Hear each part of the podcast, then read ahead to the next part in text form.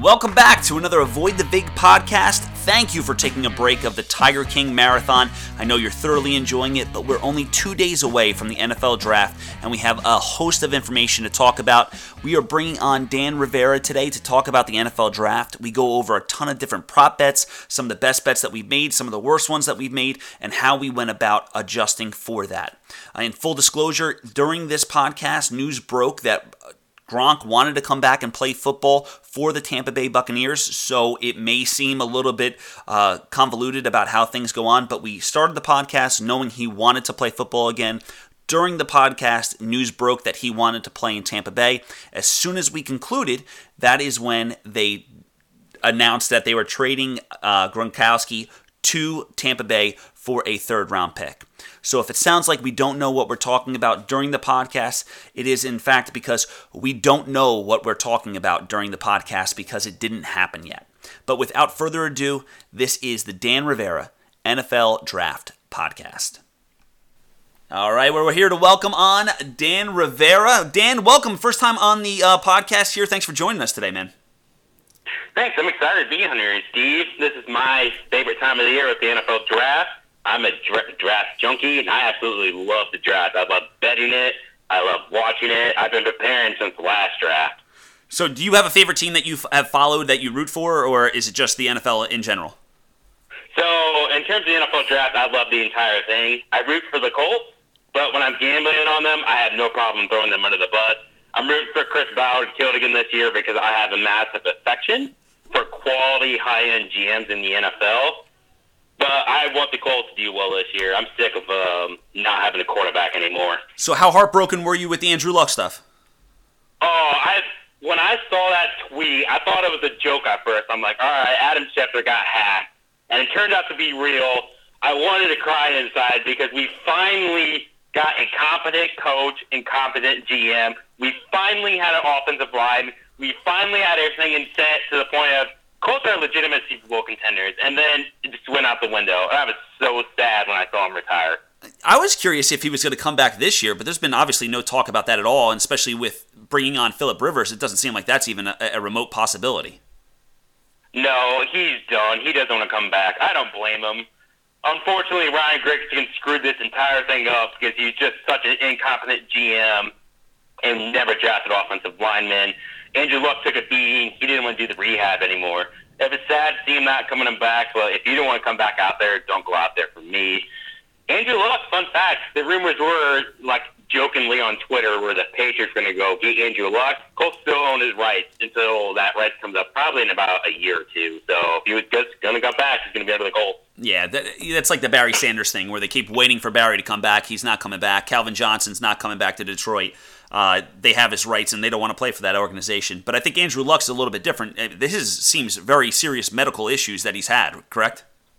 Yeah, he had some serious conditions. I think this year was, I believe, an ankle, and he didn't want to rehab. And the reports were Chris Ballard and the Colts offered him to come back on the IR designated return, meaning come back after week six or come back after six weeks, depending on how it got designated.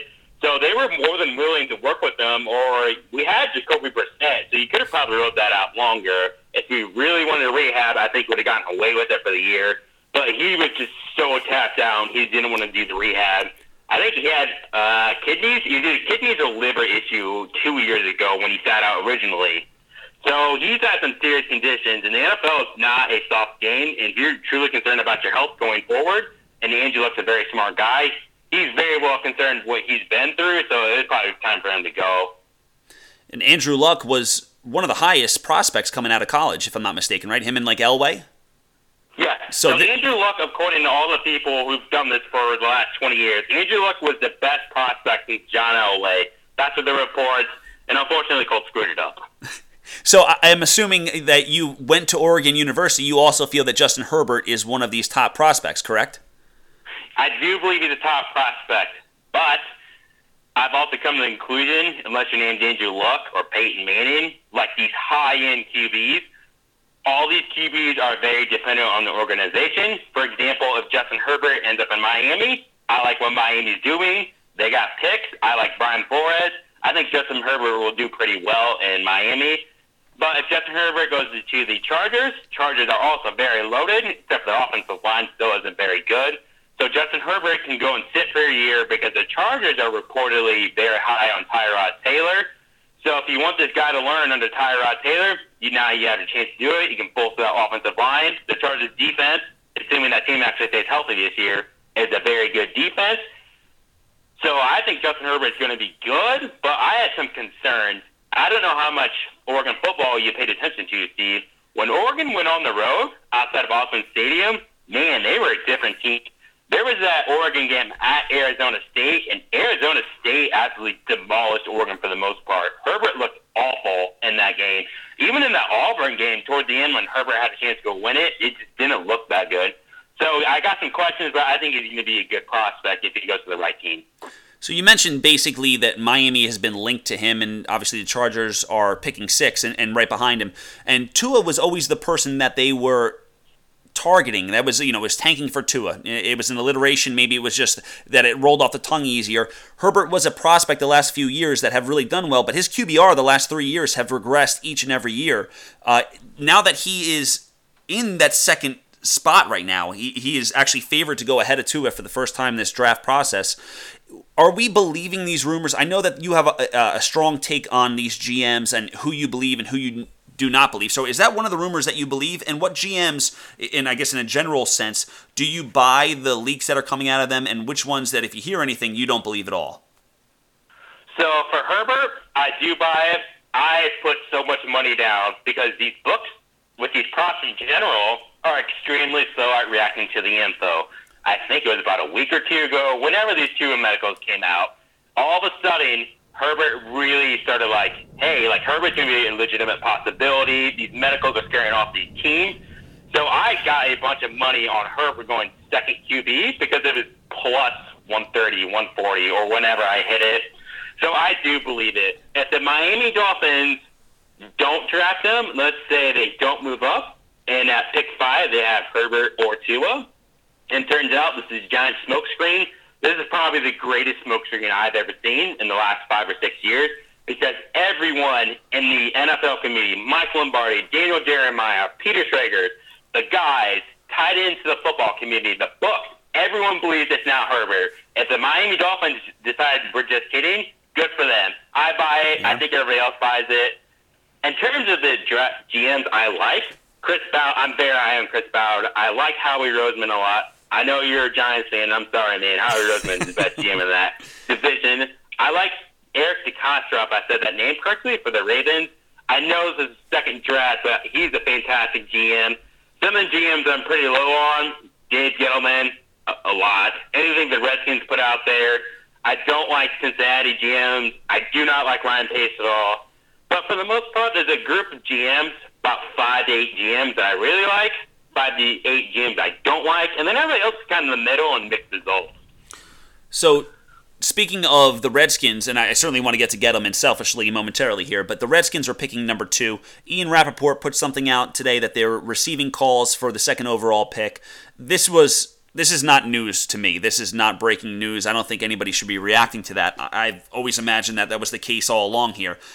Do they stay at number two? And is there anything that they're doing in this draft with the thought process of Trent Williams potentially being traded?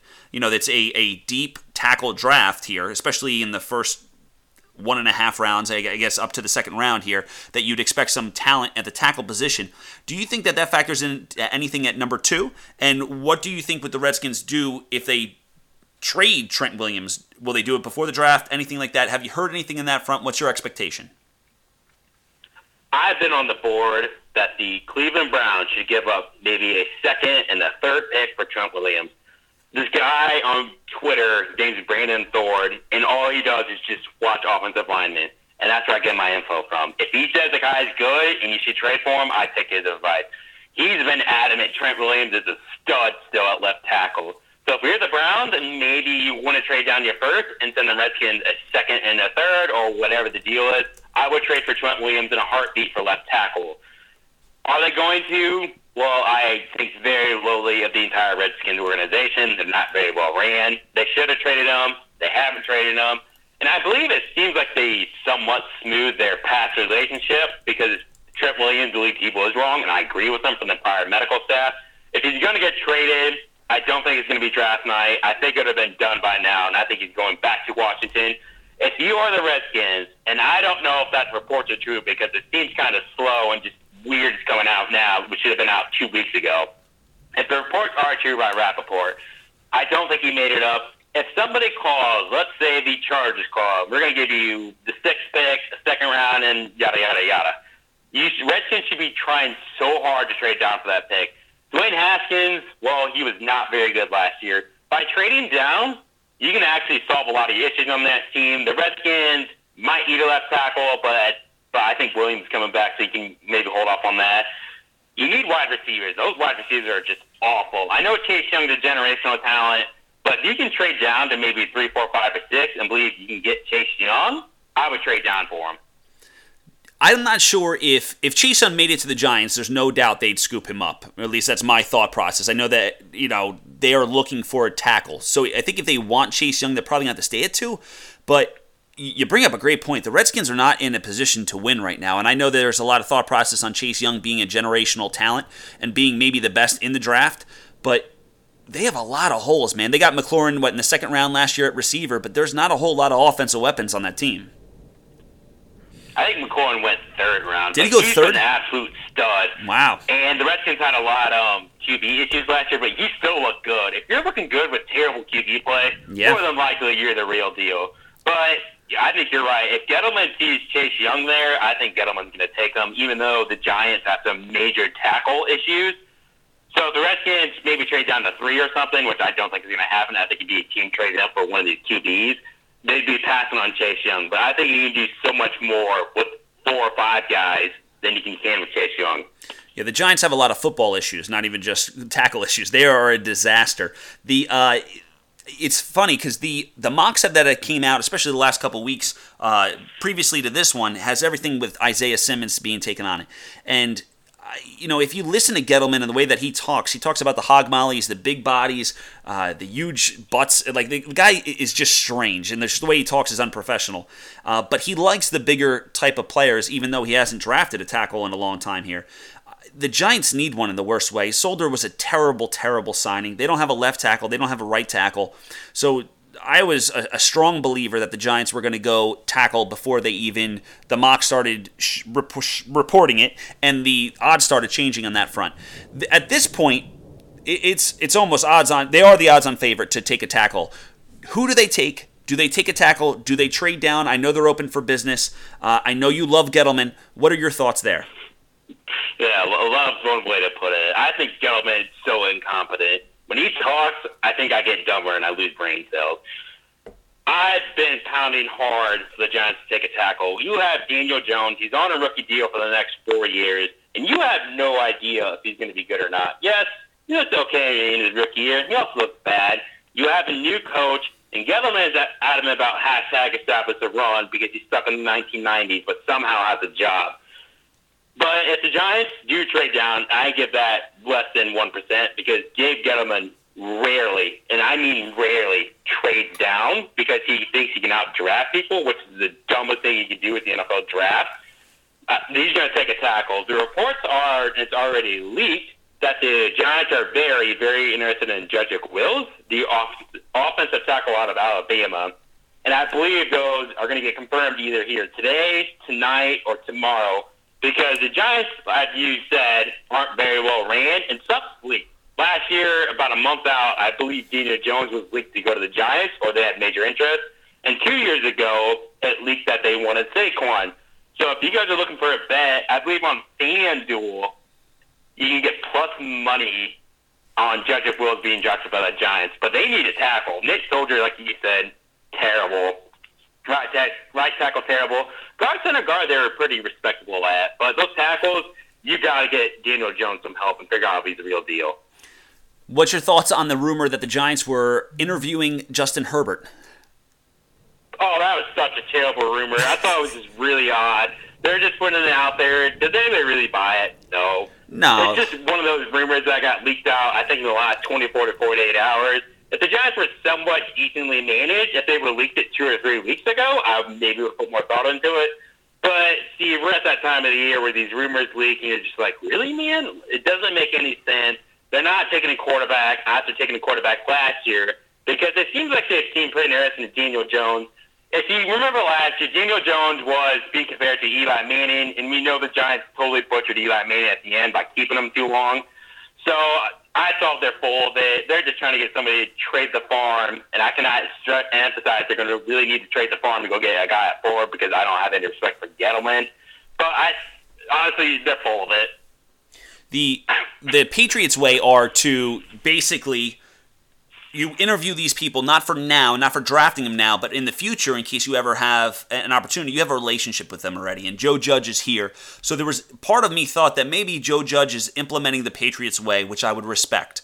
But then, since Dave Gettleman's involved, you just default back to the fact this guy is incompetent fool. There's no way he knows what he's doing. He probably thinks people will buy the fact the Giants are considering taking Justin Herbert. There is no way. I'm not buying it at all. They're going for a tackle. I, I am. I'd be shocked unless Chase Young slips to them. I, I strongly feel it, it's going to be a tackle. I do think it's Wills, like you said. Wirf has been linked to him. Uh, I know Daniel Jeremiah had that in the couple previous draft mock drafts that he had. He has since said that he believes it will be Wills. I also am of that belief. His opinion is probably a little bit stronger than mine for you, and I respect that. Uh, something a little bit different here. Julia Donaldson, who is an NBC sports anchor within the last hour, tweeted out that Miami is looking to move up to three to select offensive tackle Andrew Thomas. That would be the most absurd thing I've ever heard. Does that rank over Gettleman putting out that they're going to take Herbert? I honestly, as I'm looking at these notes when we were prepped for this, I thought that was a typo. That's more absurd than Gettleman. Mm. Can you imagine trading up two spots and an entire role thinks the QB and then you take Andrew Thomas?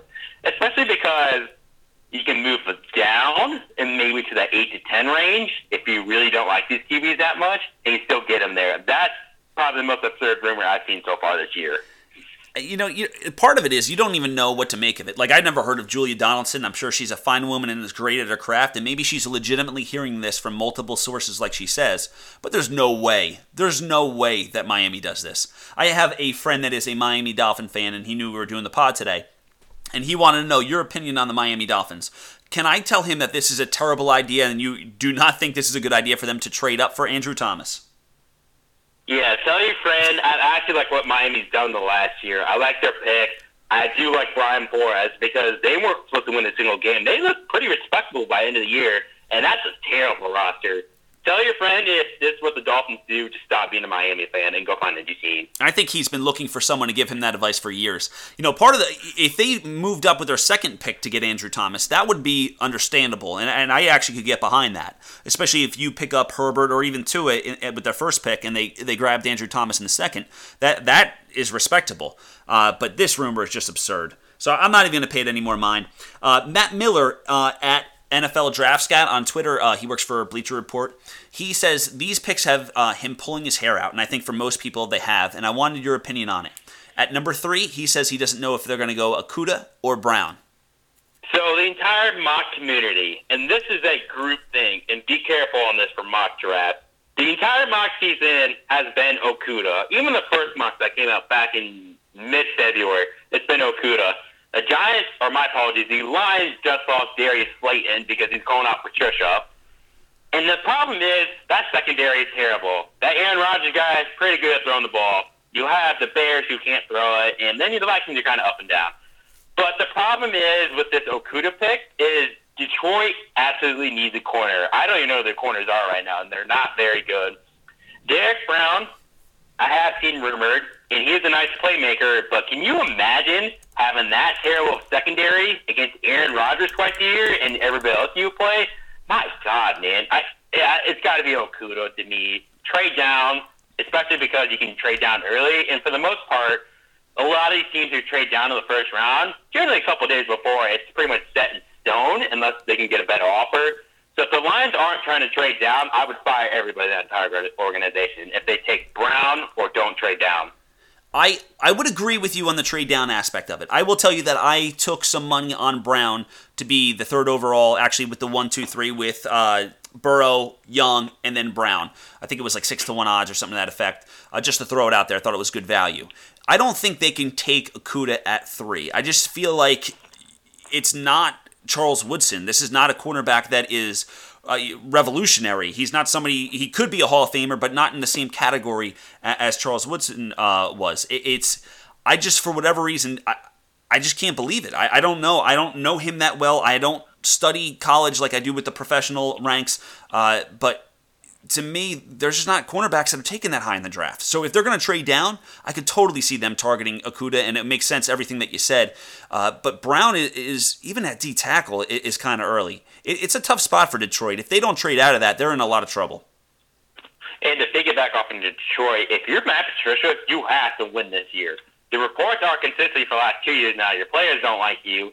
You think you're Bill Belichick without the pedigree and if you have that culture, then you got to get your players to respect you. And they're probably on the hot seat, and they might be early candidates to be fired mid-season, depending on what their schedule looks like. Matt Stafford wasn't healthy last year, I know that. But the Lions have really underserved Matt Stafford. Matt Patricia is going to be on the hot seat maybe week four, week six, week eight, week ten, depending on the schedule lines up. But even with a rookie corner or rookie defensive tackle, those guys better be a stud. And I don't think you're going to be able to get a stud with that pick. Not not a stud right away. Yeah. What about Wirfs uh, or Simmons? He said Wirfs or Simmons. You have already mentioned that you like Wills for the Giants. I agree with you. I don't think this is a, a, even a debate between Wirfs and Simmons. Do you agree with this? We don't need to waste our time with these two. No, I do have a ticket over six and a half on Simmons, and I did start worrying there for a while because it sounded like Gettleman won them. But you guys take a tackle. The Giants don't seem interested in either of these guys right now. Yeah, and I, I, would agree with you. I do like that six and a half over on Simmons. I actually do not have a ticket on that yet, but I, I am sitting waiting on it. If something else materializes, I'll put my money towards that. Uh, but if there's nothing else that does, I will be taking it over on Simmons. What about Tua or Herbert? I, I, know that you've spoken on Herbert and you've waxed poetic a little bit, but what's your thoughts on Tua and in comparison to Herbert? I think Tua is a much better prospect. My question with Tua is the health.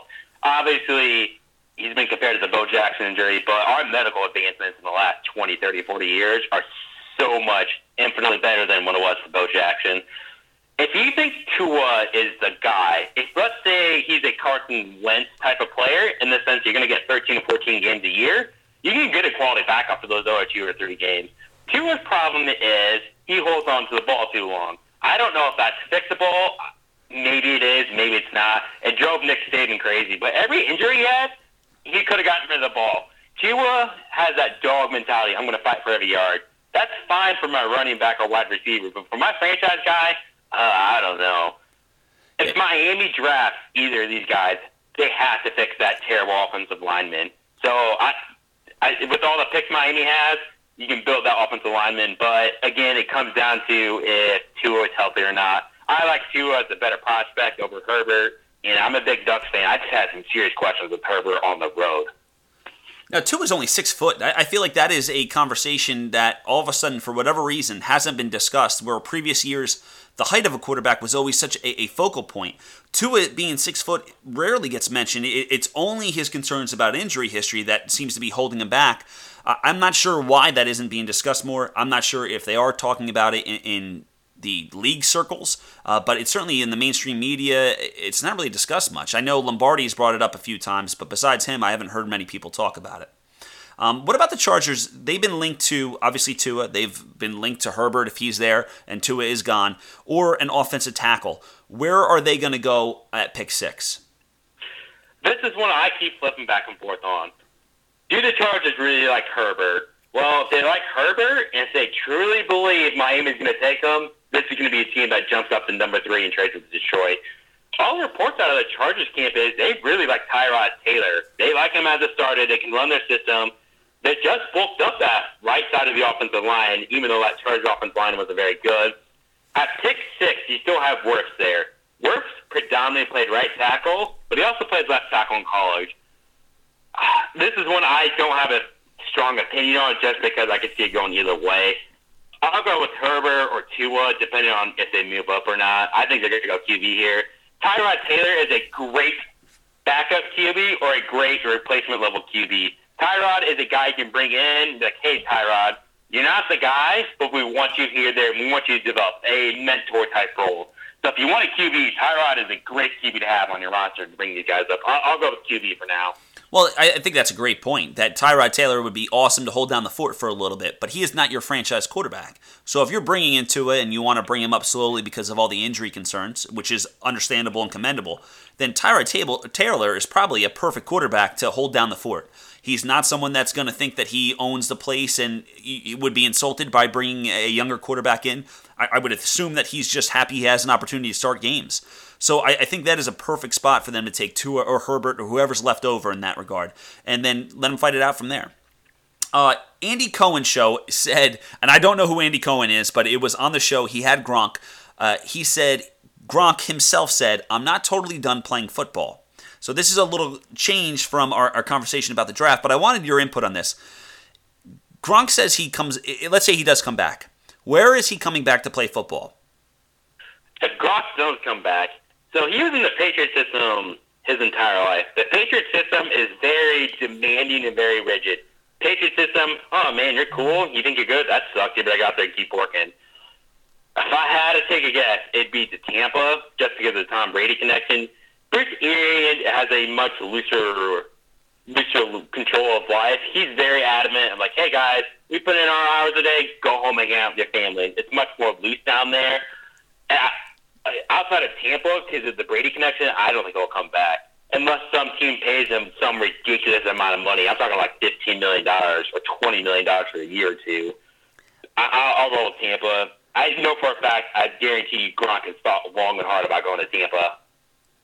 I don't think there's a chance that he goes back to New England. It's cold. He's a celebrity. He's wrestles with the WWE. He he can go down to Tampa where it's warm. He could be with his quarterback Tom Brady, with uh, Mike Evans on the outside, with Chris Godwin. It's a much better position right now. Even the team, you put Gronk on that team, maybe they only win a half a game more, but they win a half a game more, and that half a game with Aaron Rodgers going down, like the NFC is not a powerhouse. You're not going through the Chiefs. You know, I don't know, man. If you're going to come back, you have to go to Tampa. I don't think there's any doubt uh, that Gronk, if he comes back, ends up in Tampa Bay. Um, going to switch back over to the draft because why not just jump back and forth here? Uh, revisionist history. This is a bet that I had, and I felt great about it. And I want to know, know if I'm going to win this bet or if I'm going to lose this bet. And also, if you have a bet that you thought you had the best of it. I had Jalen Hurts right away when these draft props came up. I had 60 and a half, the over, and I had under 75 and a half. Am I going to win this bet? If you would have got that prop at the time and you would have asked me, I'd have been like, ooh, I don't know. Right now, I think you win that with relatively comfortable ease. The, second, the betting market has switched Jalen Hurts from a mid to late third round pick all the way down to the second round if I remember correctly from the other day, a lot of these books have them about 58 and a half, 59 and a half, and a half range. And I think at 75 and a half, that's fantastic value. The reports are the Raiders really like Hurts. The last few years, couple years, we know Jon Gruden does not like Carr, despite what the fact what they keep saying. They have their issues. The Raiders have three third round picks. Pick 80, 81, and pick 90s, mid 90s if you really like Hurts in that end of the second round, start of the third round, trade, trade to the third round pick. I think you're going to win this with relative ease. I hope so. That it would be a great payday for me, so I'd be very, very happy. I actually just got a notification on my phone, and this is almost it's very timely. Ian Rapoport four minutes ago said sources retired Patriots tight end Rob Gronkowski has told New England that he's interested in playing football again and would want to do it with the Bucks and QB Tom Brady. A trade would have to be worked out for this to happen. And the Hitman actually retweeted it and said, if this happens, has there ever been a wide receiver, wide receiver, tight end trio better than what Tampa would have? And do you have an answer to that question? For the wide receiver, wide receiver, tight end trio, no, not off the top of my head. I've to sit down and look back at it.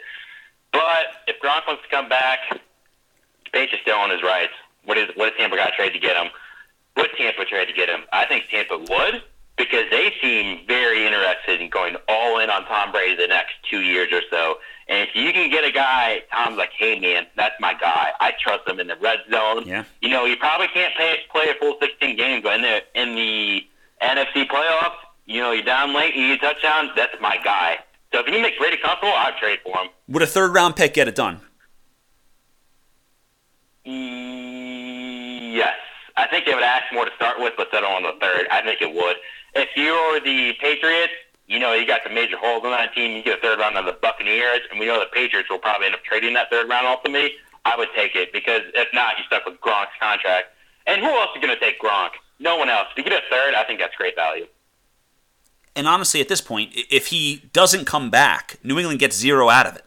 You know, let's say they hold on his rights and they don't trade him for whatever reason, they don't get anything for it by letting him go over to Tampa, it's not a division rival. It's not even someone in your conference. Maybe you see him in, in, the playoffs, you know, in, in the Super Bowl, and in which case you'd sign up for that any day of the week.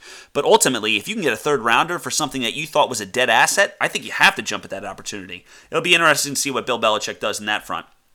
All right, coming back to, to bets that I should not have made here. Austin Jackson over 25 and a half. Uh, this is one of the bets I really wish I didn't make. I actually put it up on the website. I had a huge bet on it. It was right after the XFL season, so I was betting a lot more uh, than I was during the uh, NFL season, just because of there was more opportunities with college, with uh, NBA. The XFL was really the one I was hitting um, by itself. There was nothing else going on. Uh, Austin Jackson over 25 and a half. I have since bought out of this play. Is Austin Jackson going to be over 25 and a half or under? I would have told you to buy out of it if you can, because the reports are a lot of these second group of tackles, you know, the non-top four guys, a lot of them are going to be going higher than you expect. So uh, if I had to take a guess now, I would lean under 25 and a half, but I don't want to play it myself because he's in that range of he could go with the Miami Dolphins second first round pick, or he could go with that third first round pick, depending on if he falls there. But since you bought out of it, I, I like to move buying out of it if you had over 25 and a half. Yeah, I'd like to have that money not tied up, not for nothing, but uh, I was able to get it at plus money, so I didn't even lose money with that bet. I, I, just, from the moment that I placed it, I just didn't feel comfortable about it. It was one of those ones that you just kick yourself for. Uh, I do have a couple shots in the dark here, and I want to know if what your thoughts are on this. If this is something that you suggest to the listeners, or if it's just something that it's uh, a waste of 25 cents. Shot in the dark, 12 to 1 uh, odds that Tua goes to the Raiders. At 12 to 1, I think it should be much higher. But like I stated earlier, we know Gruden doesn't like Carr. The Raiders are rebuilding the culture. They did really well drafting last year, so they can go a draft and trade up a bit. If you put like a dollar on it, I'd go for it, but I don't think it's going to win. How about uh, the Burrow, Young, Herbert? I have that that one, two, three at six to one. I also have Burrow, Young, and Brown, uh, and that is plus six fifty. You like either one of those jealous. two? I'm very jealous. Yeah, both of those. I like both of them. I like I like them both a lot. I mean, at six to one, because we know the first two are almost pretty much set in stone. So now it's just Herbert or Brown. I, I like both of them a lot. I think you have a really good chance. I'm rooting for the Brown one since you got plus six fifty. You know, part of it is for me is Detroit is not going to is not going to take Herbert. He, they may take Brown in that sense. You know, it was my, it was my thought that if Detroit trades out of it, they're going to trade to a team that's probably going to be Miami, and they're probably going to take Herbert. And if they don't, then it's between Brown and Okudah. And Okudah is the huge favorite for the Lions to take him, which is where the thought process of why not take Brown at plus 650. And I think it's you know, if it's not 50-50 shot, maybe it's 60-40 that they go with Okudah, but at least it got 40, you know, percent on Brown there, and I feel like that's a good value. Uh, the other one, and maybe this is crazy, I haven't heard it anywhere else. Okudah, his draft stock necessarily isn't going down, but Peter King said that 60% of teams have Okudah the number one ranked, and 40% have CJ uh, Henderson the number two ranked, uh, number one ranked cornerback. The overwhelming favorite, uh, betting wise, Okudah to go number one. I got Okudah to be the second cornerback taken at 22 to 1 odds. It's now at 10 to 1. Is there still value in 10 to 1? Is there any chance that CJ Henderson goes before Jeff Okudah? At 22 to 1, that's definitely worth a pizza bet. At 10 to 1, again, I'd take a small bet on it. Now, I didn't see the Peter King 60-40, but I did see Daniel Jeremiah reporting a lot of teams have Henderson higher than Okudah. So let's say the Lions at number, you trade down to number five, and somebody calls you up and trade down again. I, I, think it's worth a pizza bet. If you want to trade down multiple times, if you can get 90% of Okudah with the Lions, or maybe you really like Henderson that much, I think it's worth a shot in the dark, like a quick little five five dollar bet, maybe a one dollar bet, but I wouldn't put anything big on it. At twenty two one, I think that's a great bet. I think you're going to find out real quick if there's more value to it. If the Lions end up taking Brown instead of Okudah, then who knows where Okudah goes? Then maybe C.J. Henderson has a, a chance to get picked first. I, I think it's really going to be contingent upon what Detroit does with at three or whatever they train down to, five or six. Uh, if they pass on Okudah, there's a chance that C.J. Henderson could go. All right, so a couple people names that were really hot early: Denzel Mims, uh, Jeremy Chinn, AJ Epenesa, Tua. All these names were real hot a couple weeks ago, and they've kind of cooled off recently. Of those four players, is there anyone that you think? Uh, obviously, Tua is going to go in the first round. Jeremy Chinn probably is not. Do you think any one of those are going to be worth the uh, under in their bet proposition? You think Denzel Mims hits the first round? For Denzel Mims, you could have got two or three weeks ago, maybe a month ago, somewhere in the second round. All his value's gone. Jeremy Chinn, like you've said, I don't think he's going round one. I haven't seen a line for him actually yet. AJ Epenesa, probably two weeks ago, I'd have been like, oh, he's probably going round one. I don't know if he even goes round one anymore. Yeah. I know at Bet MGM a couple of days ago, they had his line at 30 and a half, and a lot of those books probably had the same area, 29 and a half, 30 and a half you could bet Epenesa to go round two at plus 175. I took a shot at it because if you're at 30 and a half, and I've seen a lot of the mock guys really say like, hey, this guy is not doing so hot anymore. I at plus money, I think it's worth a stab or worth a shot to take him in round two on BetMGM. That's the only website I've seen it at, and I don't know what kind of books you guys have access to are listening to it. But if you Epenesa to go round two for plus money, I would take a shot with it. MJM uh, MGM still had that at plus 175 as of this morning. So uh, I'm not. I have not checked to see if it's changed since this morning. But this morning that prop was still up there. Uh, NJ Epenesa, it was uh, really tied. to His value was tied to the Patriots. Uh, there was everyone was speculating that they have. Uh, he's the Patriot type of defensive end, and I don't even disagree with that. I don't even know enough to speculate. But my point is that if the Patriots don't select him, there was no real rumored teams. Maybe like the Ravens that would take him at, I think, where they 27, 28 uh, pick. Uh, maybe they would take him. But ultimately, AJ Epenesa, I, I, didn't see too many other teams tied to him with the exception of, of New England at 23.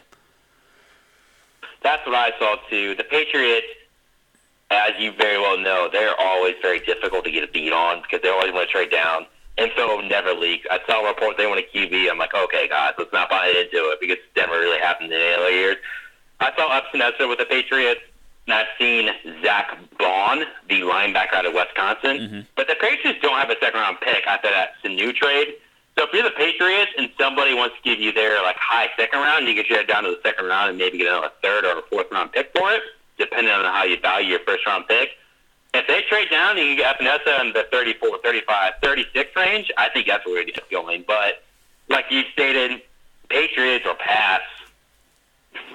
I was. Uh, hold up, Steve, hold up, hold up, hold up. Yeah. All right, you're good.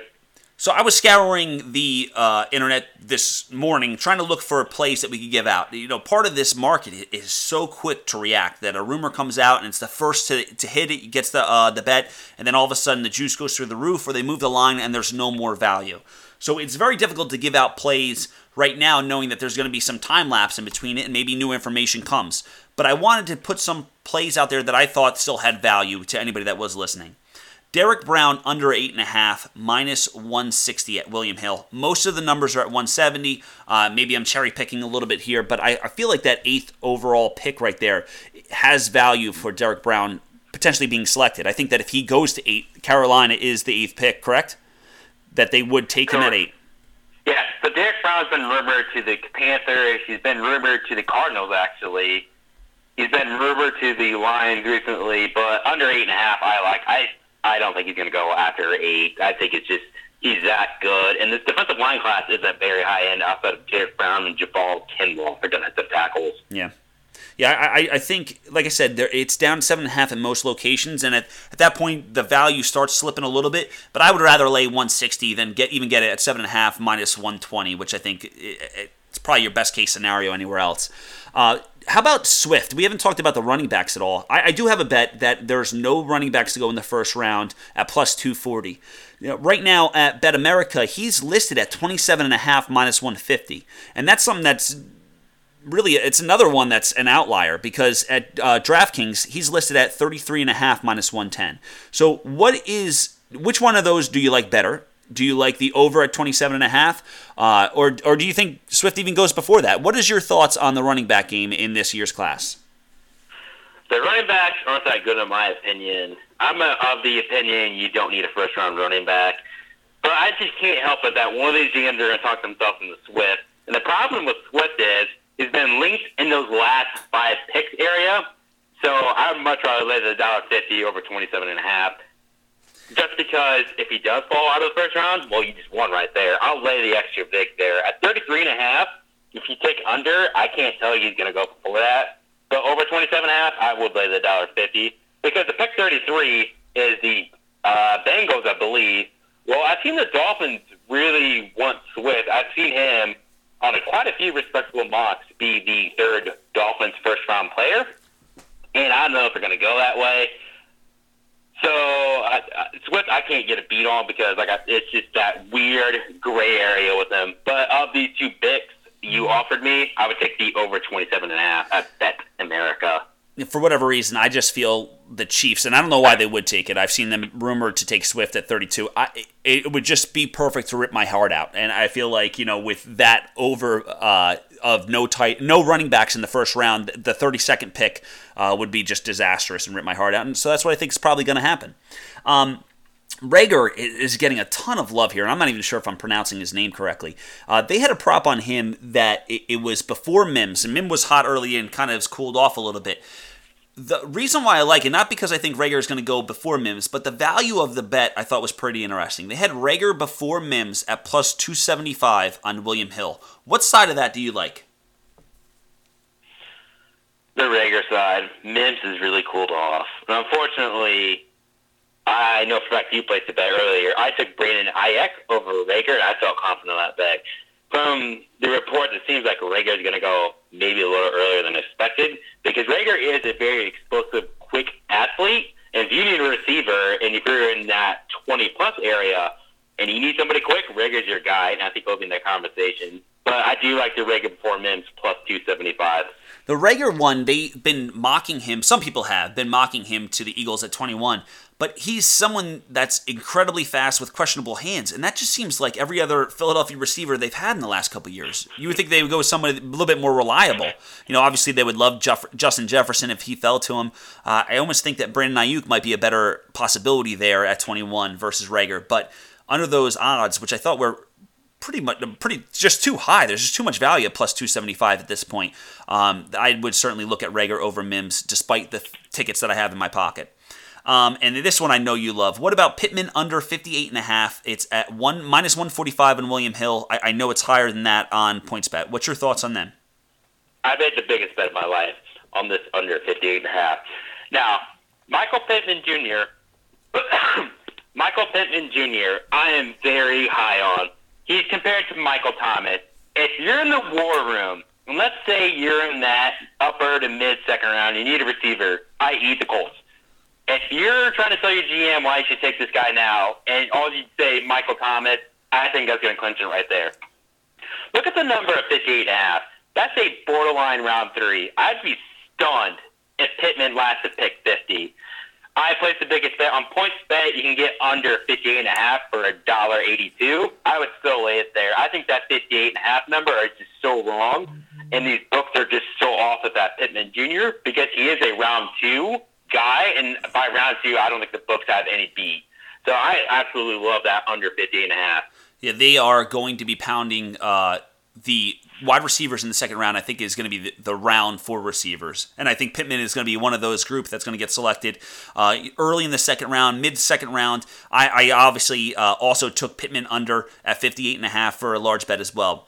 Uh, Thaddeus Moss is one of the people that is being invited into ESPN's uh, film room. You know, they're going to have a camera crew set up for when he gets selected. And my th- first thought on that was number one, why are they bringing in Thaddeus Moss? I haven't heard him mentioned much. Uh, and, you know, if he's being invited to be part of this TV special, then he must be drafted uh, early. And you know, when I put out the the pick of Thaddeus Moss over 94 and a half on Twitter, uh, there was someone that uh, asked that question as well to me and said, why would they invite him? Uh, why would it be an over? And the answer to that is Randy Moss is his father. and just because of name recognition right now, Thaddeus Moss over 94 and a half is the play. Uh, he is just he, it's name recognition at this point. The guy could not compete in the combine. Uh, he couldn't run. He, he had an injury. Uh, he's a, I saw different spots where people said he was a good blocker. Another spot said he was a bad blocker.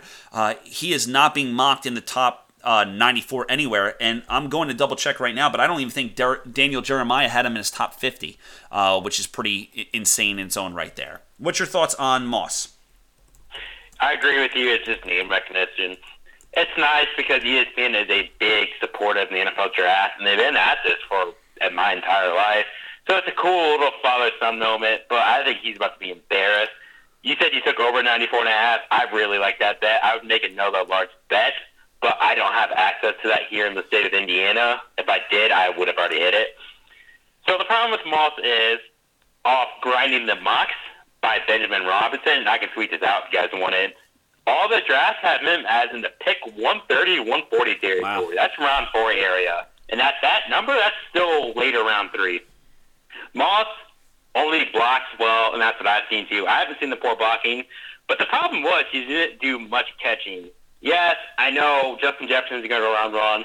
Next year, Ja'Marr Chase is going to be a high-end receiver. But think of the LSU offense. They were constantly throwing the ball. And if you're not catching that many balls in the LSU offense, I'm concerned his hands aren't that good. According to PFF, Moss was on the field for 471 pass plays last year. Or my apologies, on the field for 471 plays. Well, he didn't have that many catches, so I have concerns about him. But this is all name recognition to me. I love the over. My apologies. I don't like using love in this business. I really like the over here. Thoroughly enjoy the over. Hey, what about speaking of love? What is uh, your belief on tight ends in the first round? DraftKings has it at plus uh, 550 right now. Yeah. So to the listeners, I looked at that this morning, that was on DraftKings. There's some steam saying Cole Kmet is going to go around one. I think that's laughable just because this tight end class is so weak, and Cole Kmet is really not that good. Especially because if you're picking round one, there's going to be some real value there in some of these other positions. I think you get a relatively respectable tight end in the late second round, early third round. I do have a bias, I should tell you. I took Cole Kmet over, I believe, 44 and a half, like a dollar twenty about three weeks ago. And I know Hitman hit it too. But I just took it. I placed a very small piece of bet, at roughly five and a half to one odds. If somebody does go around one, so it's not that big a deal if I lose. It just seems like steam right now. And I know Jerry and Jeremiah saying you might have a tight end go around one. I saw, I believe it's Chris Sims or Phil Sims. It was one of the Sims saying he thinks Cole Kmet is going to go really, really high, but I don't have much respect for him. I don't see why a tight end would go round one. These tight ends are just very ugh, especially because you can wait until round three or later and get a respectable tight end. Yeah, and Adam, Adam, I think his name is Adam Tateman, Adam Taltman, yeah. the Dayton kid.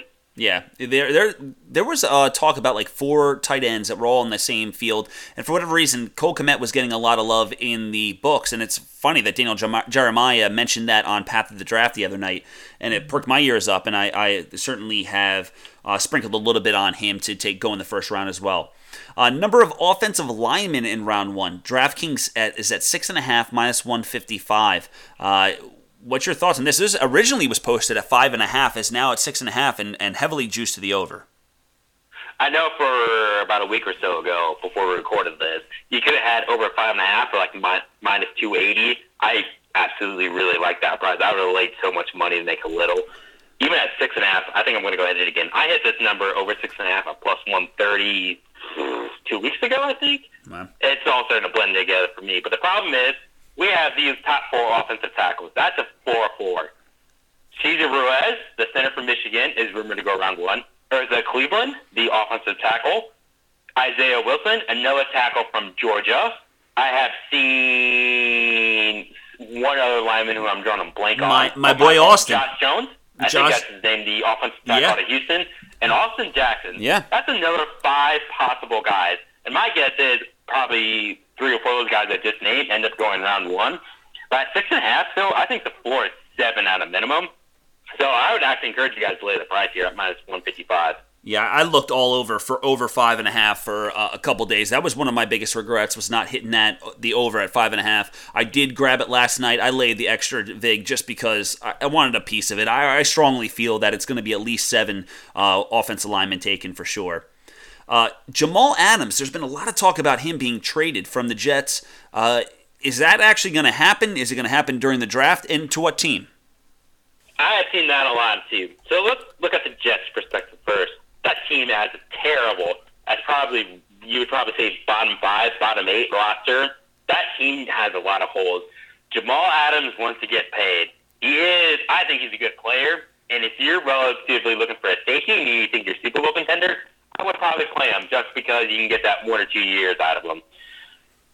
If you're going to trade for Jamal Adams, the Cowboys, I know, were very high on him for a while there. I think it was in mid March they wanted him. I know the Cowboys just wanted him at some point.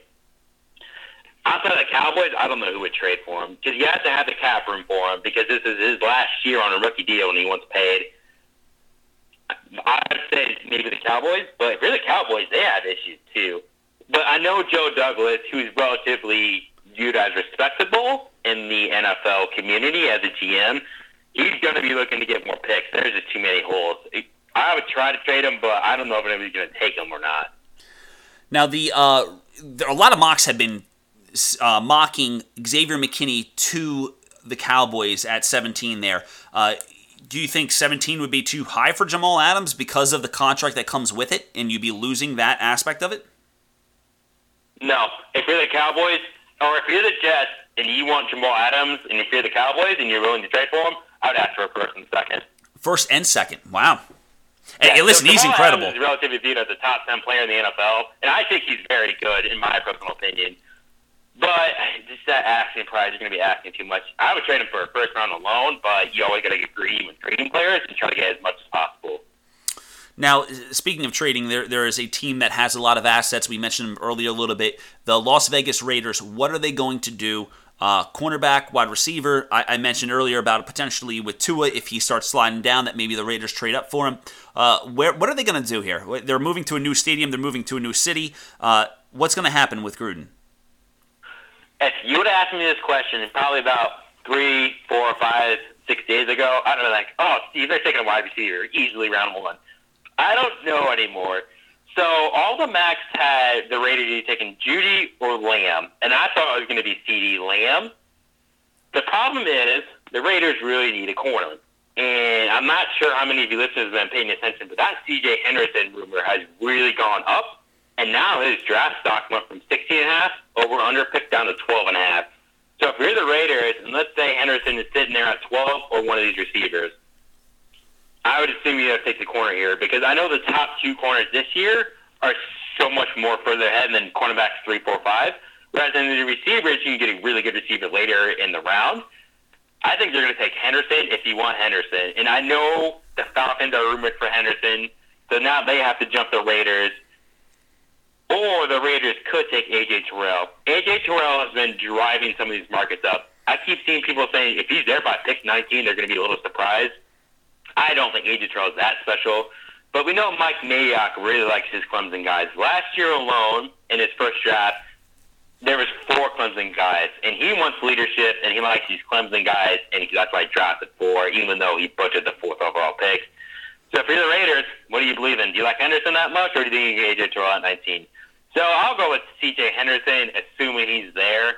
But if he's gone by pick 12, it's. They're going to take a wide receiver a couple things there. Number one, I have a, a, under 16 and a half CJ Henderson ticket. I have an AJ Terrell first round ticket. So you made me very happy talking about those two things right there. Uh, currently, CJ Henderson is is market priced at 12 and a half juice to the over, uh, heavy juice to the over. But that really is a 12 and a half spot, man. That 12 right there is looking juicy. Also, there's been some talk, you know, I don't know how credible that the Jags are looking at him at nine as well. Uh, you know, we've been talking for a while here. Is there anything here? You know, I, I, know that you're a huge Colt fan. Is there any draft prop that you could give out to people that you feel comfortable with um, about what the Colts are going to do? There is a draft prop. I've only seen this on FanDuel so far. They asked the question of who will the Colts take with their first pick. It doesn't matter what picked at and what round. It's just who they're going to draft first. They are offering Michael Pittman Jr. right now at 13 to 1. I had it at 22 to 1 Ballard wants a big physical receiver. His two little guys, T.Y. Hilton and Parris Campbell, could not stay healthy last year. And if you're the Colts and you can believe get Pittman by trading down in the second round some more, I think at 13 to 1, I'd take a little pizza bet. What is their second round pick? What number is it? So they have the, I'm going to say 34th. It's the 34th Wow. pick. Okay. I also just read today that Ballard loves to trade down, and that agrees with everything he's done the last few years. So if he can trade down and still get a high-end wide receiver, one of these big guys like a Michael Pittman Jr., Laviska Shenault, I believe I said that name right, the wide receiver out of Colorado, Mm-hmm. or unfortunately Tee Higgins, who I do not like at all. I think he's going to end up ultimately trading down. He wants a big physical guy. Hey, Devin Funch is S, but Devin Funchess also got hurt last year. Now, talk about a name that has been sliding. We did not mention Tee Higgins. Why? What was your problem with him? Obviously, that he's been sliding right out of the first round in every mock. Uh, his numbers have gone through the roof when it comes to uh, all the books. But what is your personal opinion on him? Why is he sliding so much? Uh, he's man, that ACC competition has been terrible. He isn't really playing any good. He didn't really, to me, show up in those bigger games. I thought it was just because he was there on Clemson and they just played terrible people. Speaking of Tee Higgins, if you go to BetMGM a couple days ago, I believe they were offering Tee Higgins to go rounds two through seven at minus dollar thirty. I, I think he's going to round two because I I just, I just had this thing against him. I think it started with Hitman, who also doesn't like him. It's just I have some serious concerns with him. I think he ran what a four five, in, a forty in the combine, and you know that's not separating yourself. I mean, maybe if that's the expectation, but if there's such a large group of receivers and you're not exactly the biggest, although he can go up and compete for the balls. If you can't run particularly fast, you're not separating yourself. Henry Ruggs is you know, potentially top 15 pick in the NFL draft because of his speed, not because of anything else that he does. And there's nothing that is separating Higgins from the rest of the pack in my eyes. And I think that's part of the reason why he's dropping probably to the second round, which is I do like that play that you mentioned. I did take it. Um, we had discussed the other day. I certainly jumped on that uh, as well. Uh, Dan, I, I, cannot thank you for coming on today, man. I know there's a ton of draft prep going on. There's uh, probably a ton of stuff that we missed on Twitter, so I'm sure we'll be going uh, refreshing our pages here to see if there's anything actionable. Um, and they can find you at Dan Rivera two two eight on Twitter. Is that correct? That's correct. I do post a lot of stuff on Twitter, so if you guys want to turn my retweets off, that's I do a lot of retweeting because I don't have anything interesting myself for the most part. I try to put out anything related to the NFL, you know, film draft analysis. Is anybody I find interesting? But yes, Dan Rivera two two eight at Twitter. I think that's a valuable point, though. Is you know a lot of this stuff right now is uh, weeding through all the mess that's out there and finding the people that are valuable. If you can find the information and find the people that you can trust, this is what's actionable about this. There are so many people that have mock drafts out there, but if you can find those people that know what they're talking about, that are connected, that's where you can make the money. And that's, you know, you've been tweeting that out on, on, on Twitter all the time, uh, retweeting those kind of things that we can take actionable information. So that's certainly, uh, you are a great follow, and I've been following you for a while here. And thank you for coming on the program today, Dan. Alrighty, huge thank you to Dan Rivera for coming on the show today. He is at Dan Rivera228 on Twitter. Make sure you give him a follow. Also, we had a podcast that premiered the other day too with the Hitman. Make sure you're giving him a follow and also checking out that podcast as well. Uh, we're going to be putting more information out on Twitter and on our website. We're only two days away, so this is really when the information starts flowing. Uh, we're going to be weeding through all that nonsense that we don't need to know to find the gems and the actionable intel that we can actually go and bet. So make sure you give us a follow at avoidthevig.com, uh, at avoid Avoid the Vig on Twitter, and check out our website, avoidthevig.com. Good luck, everybody, on the NFL draft, and uh, good luck avoiding the Vig.